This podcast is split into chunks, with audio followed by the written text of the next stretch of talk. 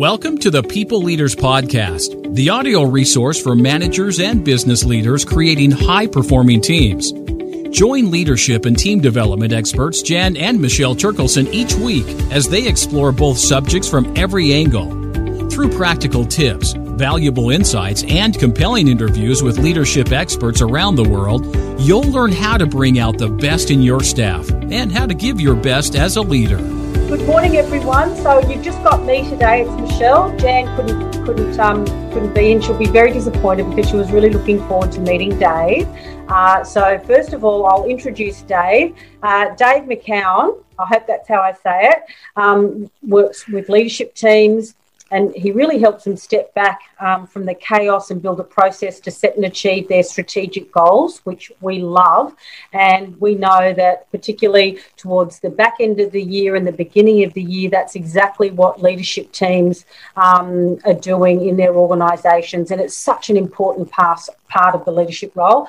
Uh, Dave is also the founder of Outfield Leadership and the author of a newly released book, um, The Self Evolved Leader uh, and really interested in talking about that. And um, and he's also a keynote speaker and a coach and a business growth advisor. So welcome, Dave.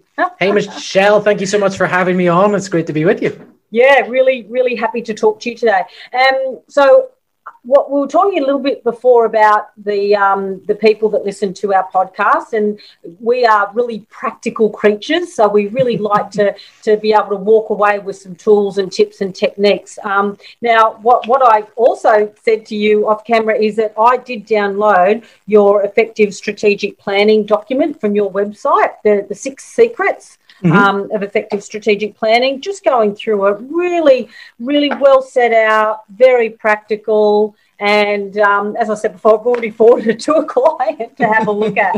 so, so why don't we start with? Well, what I'm interested in is how did you get into this, and why do you think it's so important?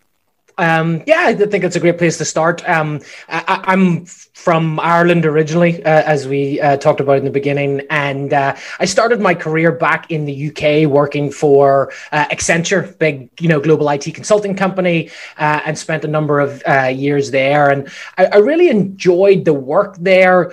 Um, but what I was feeling and sensing was that I, I had this pull towards um, helping leaders understand not only how can they get the best out of themselves and the best out of their team, but actually how can they make a difference in terms of the direction that their organization yeah. is going in. Um, and then fast forward 10, 12 years uh, um, through a number of different career shifts, I, really started to focus on um, setting and implementing strategic plans and working with um, senior leadership of typically fast growing organizations to help them put in place those strategic plans. Because, as I'm sure you and your listeners know, that uh, in any fast moving organization, it's really hard to find that time just to just to to to look above where your current focus is to the medium and long term. Oh, absolutely. So, so we liken it to laying the tracks as you're driving the train, and, mm. and that's how they, you know, oh, we don't have time for that. But you know, what we say is that you know, one hour of planning can give you ten hours of benefit down the track it's just so important. It's important, but not urgent. right. Oh, very much so. And, and too many of our leaders get sucked into that, uh, responding to the urgent. Mm. You know, there's a there's a there's a there's a pull towards that, and a, and a mm. dopamine mm. hit that we get yeah. whenever we respond to whatever crisis is in front of us. But mm. the real value you add is focusing on the important for sure. Yeah, yeah. So tell us what is the process? So a couple of things I'm interested in is yes, we work with you work with um, senior leadership teams in helping them put together the strategy, but I also want to be able to draw the link between okay, I might be a layer down in the organisation. I have a team that needs to implement the overall strategy. How do I cascade that down and make that real for my team as well? So if we could explore those two areas, that'd be great. Yeah, for sure. Happy to. Um, for me, the root actually of, of making either of those two things, the very first thing to do is to um, establish the decision making process by which you're going to make your strategic decisions and, and, and actually review and implement them. Um, too many teams get into a room, have discussions, have good debate, throw a whole bunch of stuff up on the wall. But when it actually comes to making the decision, there's this sort of like, I, I, don't know. You're the you're, are you the boss? Am I in the subject matter expert? Like, is it? Do we need a consensus? Should we vote? Should we have a a, a, a ballot? You know, and and so there's this tendency where we have this great discussion. Everyone goes, okay, we made some great decisions there, and we all out, walk outside of the room and, and kind of think, well, what did we decide? So just taking, I loved your your notion on two hours of planning. Just taking a little bit of time to actually just agree what the decision making process is, and that doesn't mm-hmm. have to be overly complex. It can just be something like um, the most senior person decides, or we'll go for a majority rules, or it. it. has to be consensus. So make sure you understand your your decision making process. Um, and, and, then the the second thing that you have to tie in there is an over communication between the layers. So the folks that are setting the overarching strategy for where we're going have to overly communicate to the next layer of management down what's been decided, what the priorities are, and what the expectations are. Um, there's a tendency for senior leadership teams to, to walk outside of their room that they've made all of these decisions and just sort of um, uh, uh, verbally vomit all of this stuff on, on the team below them. And there's not a good degree of clarity on, on, on what the expectations are. And similarly, for, for that next level down, reporting back up, um, what, what's your progress, what's working well, what's not working well, what help and assistance do you need um, to implement that? And where that really all comes to a head is where most organizations fall down in their strategic planning is not the planning, it's the implementation. It's a very specific part of the implementation. It's shifting priorities. Um, most organizations shift priorities in an ad hoc, um, way based on somebody having a notion or a thought over lunch or a discussion with somebody that they just met and just came in and said, we're going to do this now instead. And, and actually what you need to build in is a is a process for shifting your priorities. Now that might sound overly slow and bureaucratic. It's actually not. If you can build a review process for your strategic plan that says, okay, these are our top three uh, strategic priorities for the year. If we get together once a quarter, we can review them, and if we need to change, adjust, add to that, then at least we know where we're going to handle that conversation, and that, that helps a lot with the ditch to ditch leadership that often happens when we mm-hmm. don't have that robust framework. Yeah, oh, that's great. How do you then, uh, and what are your tips on making the strategic plan live on a day to day basis so that it's not, yeah, it's done, we've got the document, and now we'll get on with the real work? How, how, how do you, what are some ideas on how they do that? Um, it, it's a really important uh, aspect, and it's it's uh, the really what you're getting to is the root of alignment because what you want to ensure is that everybody in your organization on any given day takes somewhere between 80 and 100 non-trivial decisions or actions. There's a lot of stuff that they're doing. You know should i make this phone call? Should i go to this meeting? Should i stay another hour? Should i lose my temper at this person? You know all of these decisions that we make you know that you have alignment in your organization. If you can go to pe- people in the organization and they can tell you exactly how that action adds up to achieving those strategic uh, goals awesome. that you've set. Yeah, yeah. Now, that's there's there's quite a big gulf between that, right? Strategies high level, fifty thousand foot actions are are runway level. So how do you do that? Well, first of all, you've got to ensure that you've got um, a good review process that helps in the mind of your people pull that strategy down to the action. So what are our goals for the year? What are our strategic initiatives to hit those goals? What are our tactics that we need to run this quarter? What are the metrics that are going to ensure that we're on track for that? And just constantly setting that context for your team. Like one of the, the greatest um, skill sets that a leader can develop is the ability to, to continually set context for their team. So we're meeting today to have this discussion on this topic because it links to this strategy. Um, um, I saw somebody on my team yesterday do a great job um, and it's so important because it links to this goal. Just um, an ongoing over communication in, in helping your team see how that. Works. I love that. Yeah, because really, what, one of the roles of, of, a manager is interpretation. I am going to interpret the strategy and share what I know so that you mm-hmm. can see that link. I, I love that and totally believe in that. So here I am. I'm a manager of a team and I'm two layers down. Let's th- think about big organizations. And I know I've got work to do, but I also also know that there's a strategy in place. How do I bridge that gap for my team? Well, for me, actually, first, and then for my team. Do I start with a strategy and then try and unpack it, or you tell me what what would what would I do? Well, every strategic initiative that you run uh, will have a number of shorter term tactics underneath it. So let's call the tactics just short term projects that you're mm-hmm. running out. Um, as a manager, if you're working on a on a on a project or something tactical and you don't understand what strategy it connects to, I, I would I would um, put the onus a little bit on you to go find that out. So yeah. have a discussion with your boss that says, "Hey, love this project. It's great. I would love to see how that connects into the overall uh, overarching picture." Um, I think too often, particularly, I was talking to somebody the other day about it, particularly at some of those mid-level roles we have this sort of defeatist attitude, which is, you know, whatever's going to happen is going to happen. I don't really, I don't really have the ability to control much, so I'm just going to just, just kind of keep my head down, sort of do a good job, but not really push against the boundaries. Um, to which I say, look, if that's how you want to spend the rest, the rest of your working life, I mean, good luck to you. I hope you've got a lot of really fun after work activities because you're going to be miserable.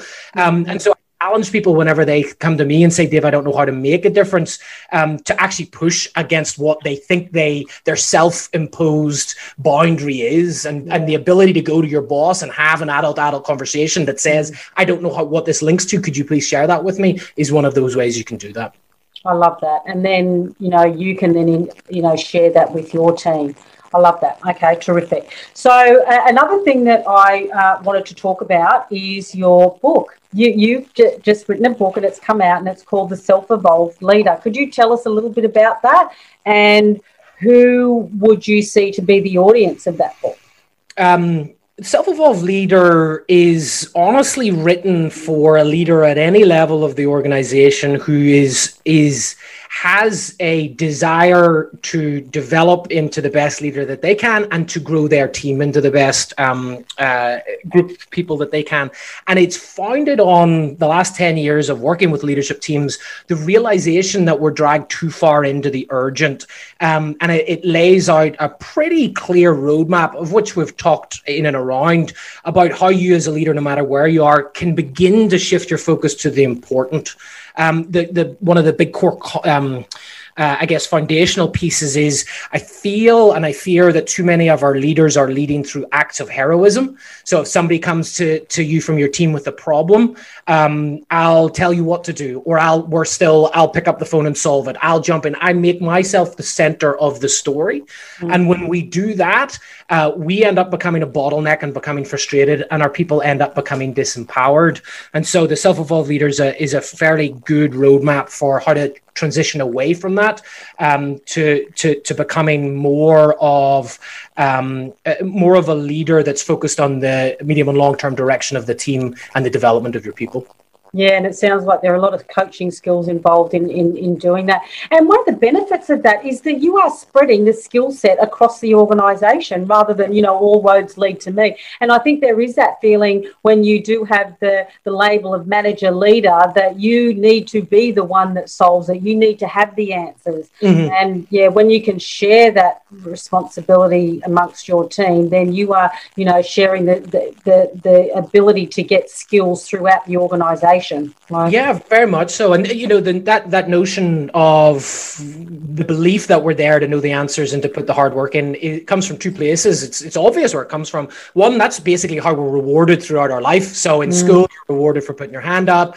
Uh, you get your first job because you you know how to pitch in. Probably your first couple of promotions, and so that's just how we're we're we're kind of conditioned to believe. Um, secondly, it's just a huge ego boost. You know, if I'm saving the day for my team, pulling victory from the jaws of defeat, I'm useful, I'm needed, I'm wanted wanted. The problem is at some point it becomes a liability, and you're touching on it there, which is you can't scale the impact that you have if you're a mm-hmm. hero, um, because it, you, all roads stop at you, and and mm-hmm. so you'll you'll you'll at some point reach a cap on the on the impact that you can have. Now, for some people, there they may well say that's how I, I want to be and how I want to turn up, and that's great if that's their intention. That's fine.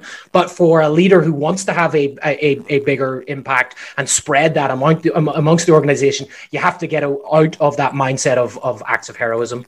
Mm, I love that. So let, let's say I'm listening to this and I get it. I want to be a, um, a more strategic leader and I want to help my team either develop a strategic plan or implement the strategic plan of the organisation. Tell me what could be some of the first steps that I would take? Um, first step is actually just elevate up uh, uh, um, one level, uh, which we haven't just talked on, which is no matter where you are in the organization, you should have a shared vision with your team. So, you know, we spent a lot of time talking about the vision statement for the organization, and that's hugely important. We need a good, compelling vision statement for the team. It's uh, for the for the organization. If if you have a compelling vision that you've co-created with your team for where you're going that fits into achieving that overarching vision, it's going to take you a, a, good part of the way there. Um, and and and where I see it becoming most effective these days is to co-create that with your team, not to come and say, "Here's my vision for where we're going," but it's to get everybody in a room and to and to actually ask them to do a lot of the heavy lifting. And where that where that becomes useful and helpful is if they're part of creating that vision, it gives a, it gives a much uh, a higher likelihood that they you have their buy into it because they're part of it, and it's a much stronger north star for decision making whenever you have to make a tough call that's in line with the vision because because it's much easier to share with them why you're making that decision. Yeah. So, yeah, so, yeah, yeah. We, we, we call that a team purpose statement, and you are you know you are seeing to the choir here because we uh, and it is one of our most downloaded tools actually. That there is something about you know gathering the team together and defining and it's not every year because the team doesn't necessarily change its purpose but yep. having a team purpose or a vision is so important. And i love the the fact that you would actually start to you know look at the overall um, you know purpose or vision of the organization and then cascade down there for, from there and do it with your team. I love that. Yeah. Yeah. Yeah, that's great. Love the I love the convergence there, and, and then it, it it becomes a fairly mechanical process, funny enough. So continue on the theme of working with your team. If that's the vision, if that's the purpose, if that's what we want to achieve in three to five years, well, what do we need to do in the next 12 months? What are our three to five main goals this year as a team? Okay, awesome. You you discuss that and if you've got a decision making process it's easy mm-hmm. for you to mm-hmm. come up with those those goals uh, and then you just begin to, to map it out and build it up from first principles if those are our goals what are the what are the strategic initiatives that we need to run throughout this year to get there how do we break that down in a qu- into a quarterly um, a quarterly basis and and then you you know you go and you begin to execute where the the biggest um, uh, lever that you have and all of that, and probably one of the most underdeveloped one, is uh, once you've got that 12 month plan, booking in your quarterly reviews yeah. right there and then. Because the thing is, if, if you go out and, and start executing, you don't have those tent poles lined up ahead of you. You get halfway through the year and you go, oh yeah we, we did have a strategic plan and it was pretty good and i can't i don't really know whether i'm sure we're doing some of it and then you look at it and you go and so just um, building in those tent poles for review, um, strategic plans will live and die on that. Totally. We, we call that scheduling around your priorities. Like mm. if it's not in your schedule, if it's not in your diary, it just doesn't get done. Yeah. Right. And, I, and I really like that idea. It's almost like everybody has access to their diaries, like they're in the room doing the, the workshop. Let's do it now. You know, yeah. the, the second Tuesday of every third month where, you know, this is when let's book it in now. So when we walk, walk out of the room, it's already done. Yeah. yeah. I love that. And the, the sorry, go ahead. No, you go. Keep going. I was, I was going to say. Yeah, I, I was going to say the funny thing with that is whenever I say that to a room full of leaders, their eyes roll into the yeah. back of their head because they say, "Dave, you're telling me I have to have more meetings." To which my response is actually usually, "You know what? The reason why you have so many meetings and too many meetings and you're sick of meetings is because you don't have the right meetings. And if you start here and you actually build that implementation rhythm, you'll start to see a whole bunch of stuff fall away because you've got the right bucket for it, rather than this reactive. Oh, we we must get together to talk about this, and oh, this group of people have to get together together to talk about this. If you've got the right quarterly and monthly cadence, a lot of those other meetings will fall off your calendar. Yeah, yeah totally. the, the, other thing I'm curious about is um, the, this issue of we've set the direct, we've set the strategic plan. We know what we need to do. How are we going to behaviourally hold each other to account, work with each other? Um, get the you know get implement the plan but do it in a way that you know it is principle based. So we have agreed a certain way that we're going to communicate with one another and behave. Like what, where does that come into it in your mind dave Um, so first of all, you uh, not to beleaguer a point, you've got to get the rhythm for review in because if you don't, all the behaviors you, you get you get thrust into sure. the worst part of yourself. So yeah. get that booked in.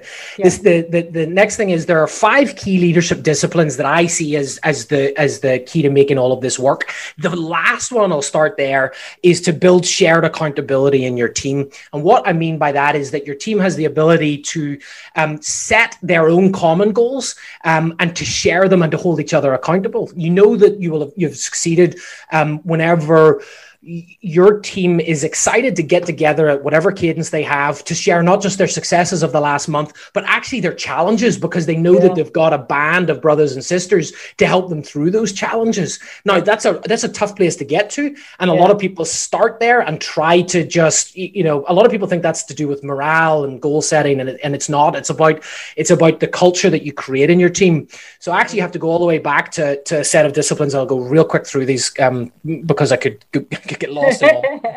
the first one is as a leader, you have got to reclaim your attention. You've got to do a much better job at your attention management. Mm-hmm. We used to call it time and productivity management. I think it's it's shifted in the last five years to just your attention. So mm-hmm. at a at a bare minimum, um, w- where are all of the pings in your life coming from and yeah. can you narrow that down um, because multitasking is not leadership uh, you no. need to be able to focus on one thing at a time yeah. once you get good at your attention management then you have to get good at, at um, facilitating the work amongst your team facilitating team flow not making you the bottleneck so mm. getting really good at making a decision on the priority of tasks and asks mm. that are coming into your team and making really fast delegate or do decisions mm. Um, so i encourage most leaders that I work with to get their to do list down to about 20% of what is on their plate by delegating that out to their team. There are too many leaders hold on to too much with um, subjective statements like, well, they wouldn't do a good enough job or I'm going to have to help them out anyway. That's an ego driven statement. It's much more likely to do with you, the leader, than them. Yeah. So you, you reclaim your attention, you facilitate team flow. You've got to then um, support uh, high performance. So that means having um, coaching conversations, having the door open and, and, and a, a non judgmental environment for people to come and ask you for advice, guidance guidance and support on mm. what they're doing. Mm. Um, uh, next one, and I guess maybe the flip side of this is the ability to have difficult conversations, yeah. um, to give ongoing feedback that's both positive and developmental in a non emotive way that gives your people the opportunity to opt into whatever it is that you're talking about. If you can get, get good at those four disciplines, building shared accountability comes sort of at the back end because your team are empowered on an individual level. They've got a boss that, that knows that, that they know that has their back. They've got a judgment free zone to come and ask for support, uh, advice, support, and guidance. They're being pushed to do things outside their comfort zone because you're delegating more than you than you can. And that's really just the capstone that says, okay, how do we bring all that together and as a team hold each other accountable so that you as the leader don't have to do that on one-on-one basis, mm. um, but that they as a group can do that. Uh, which then, funny enough, people ask me, well, well, if I get there, what do I do next? To which I say, well, anything. You, you do yeah. anything. You, have set the foundation for doing absolutely anything. Yeah. Uh, so, so do you do you like the idea of a team, you know, coming together? So, you know, uh, uh and I love those um, those uh, leadership disciplines in terms of uh, you know really unpacking. This is how we are going to behave and treat one another. Did you like that notion of like developing a team charter? Do you see that as part of the strategic planning process, or does it sit aside to that? What, what's your thoughts on that? I think it's it's very important, particularly if you're battling negative negativity in the culture. Um, I, I, think that if you have a good leader, um, a lot of those values and how we treat each other will come out naturally. Mm. But to supplement that, I think at sitting down and talking about those behaviors can, can be really helpful and important with a caveat, which is you've got to find a way to make them live because I've sat through enough, I've sat through enough of those sessions where people are just going through the motions. And, you know, somebody will, will, will, will pull me over at, at a break and say, this is all great, Dave, but we're, we're never going to, I mean, you know, I know somebody over there is never going to, you know, um, treat me with respect because he just is not that sort of person. And, you know, the worst thing to do is get to the end of the discussion and, and, and that be it.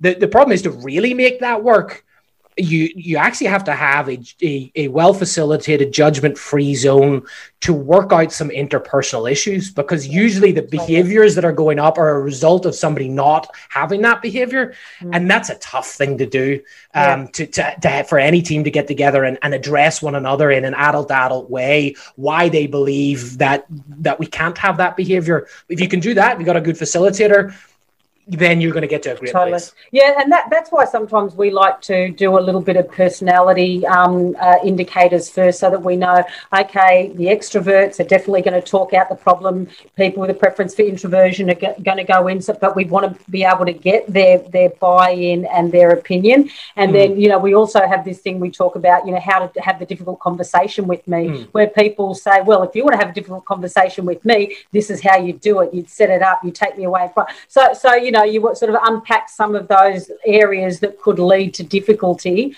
Um, but sometimes even before you go into the strategic planning phase, because you know that there are issues to start with. so you want yeah. to, you know, get some of those sorted. Um, mm. Gee whiz, I could talk all day with, with you, but tell me about you've got a course coming up, don't you? Yeah, so I, I run um, uh, twice a quarter uh, an online virtual, now virtual used to be in person um, public workshop where we go through a two day process for you to build your strategic plan and then build the implementation rhythm um, to, to put it into place.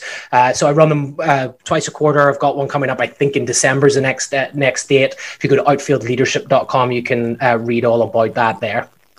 Okay, uh, and I'm sure outfieldleadership.com. Uh, yeah. Dave, is there anything else that you would like to leave our listeners with before we wrap up? Um, I think one of the biggest mantras for me this year has been to um, control what you can control and not worry about the rest. I mean, I think that's hugely important. With one small caveat, which is um, I think we've always got to challenge what we can control because we have a tendency to put those self imposed boundaries on us. Um, uh, and, and it's good to push up against those. I love that. Control the controllables. Lovely talking with you, Dave. And I know Jan will definitely want to get you back on and be here, and she'll probably have another 20 odd questions to ask you. So thank you so much for taking the time um, uh, to have a chat today. Thank you for having me, Michelle. It was great oh, to be with you. Yeah. We hope you enjoyed today's episode of the People Leaders Podcast. For show notes and other resources, please visit us at peopleleaderspodcast.com. While you're there, you can subscribe for future episodes so you can continue your own leadership journey. And please be sure to share this and other episodes with your friends and colleagues. The People Leaders Podcast is brought to you by the Experts on Air Podcast Network.